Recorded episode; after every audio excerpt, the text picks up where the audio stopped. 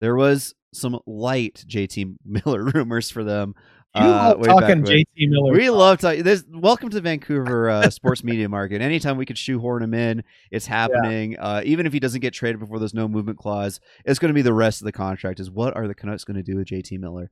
Uh, Sure. Even though he put up like a tremendous, I think he scored like 37 points after Tocchet got hired, something crazy like that. He uh, well over a point per game to finish the season, uh, playing in all situations. You, Buffalo might want to look into acquiring him, but no, there was Okay, I'll, I'll talk to Adam. this like Vancouver uh media guy, Satiar Shah, who's like relatively plugged in. Um Mhm.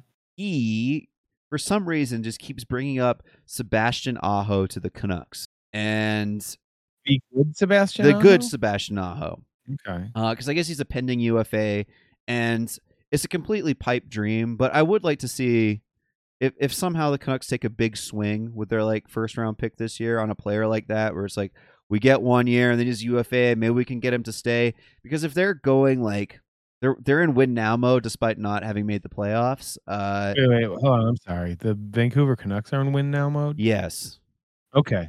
Just yeah, yeah, it it doesn't make sense. That's okay. That's a part of like the angst here, right? But based on the moves that they make, they're a win now team. Like trading, they traded the Islanders pick that they got for Bill Horvat to Detroit for Filip Hronek, who is Right. on the last year of his deal pending RFA. Um, that is a win now move. That is not a future oriented move, right? Like a smart No. team would see that it's a historic draft and say, you know what? Having multiple first round picks in a historic draft and also having a chance at a generational prospect that's from your town that loves your fucking team, maybe we should lean into this for a couple of months and not worry about season ticket sales for next year because, you know, getting really good superstar players leads to more season tickets in the future and more playoff success in the future, etc. It's like um Stefan and I have talked about this before. Uh, one of our listeners, Yerky21, made this meme. You know, in The Simpsons, where uh, Homer's like looking in his couch for uh, peanuts, and he finds a twenty dollar bill. He's like, "Oh, twenty dollars! I wanted a peanut."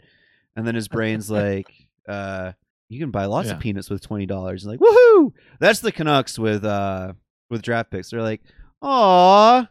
A Yeah. generational pick from our city. I wanted playoff revenue. Well, I mean, like, where- where generational you player, at? you're gonna fucking get lots of playoff revenue. You're at three percent right now, or what's your Three chance percent, to? yeah. Also, on, on this note, Macklin Celebrini, who's uh, projected either first or second overall in the following draft, Mhm. he's been popping off at the uh, U18 tournament that's going on currently. Was interviewed the other day and was like, "Oh yeah, like I'm a big Canucks fan because he's, he's from Vancouver, right? His dad was actually like the old athletic trainer for the Canucks back in like 2011. his, his first name is Macklin. Macklin Celebrini, yeah." It's a hell of a Yeah, name. it is. And uh, whoever was interviewing him was like, "Well, it looks like the Canucks are like pushing to make the playoffs. They probably won't be in a like you know a rebuilding position to be able to draft you." is like, "Well, I think they should rebuild then." Like it's back to back drafts. Like the presumed first overall and like the absolute consensus first overall are huge fans of your team, and you're just like, "Nah, I'm good. Fuck it. We got to double." Uh, we're down." gonna. And I, I We're gonna understand that Quinn Hughes and Elias Pettersson are really good or whatever, but it still sucks.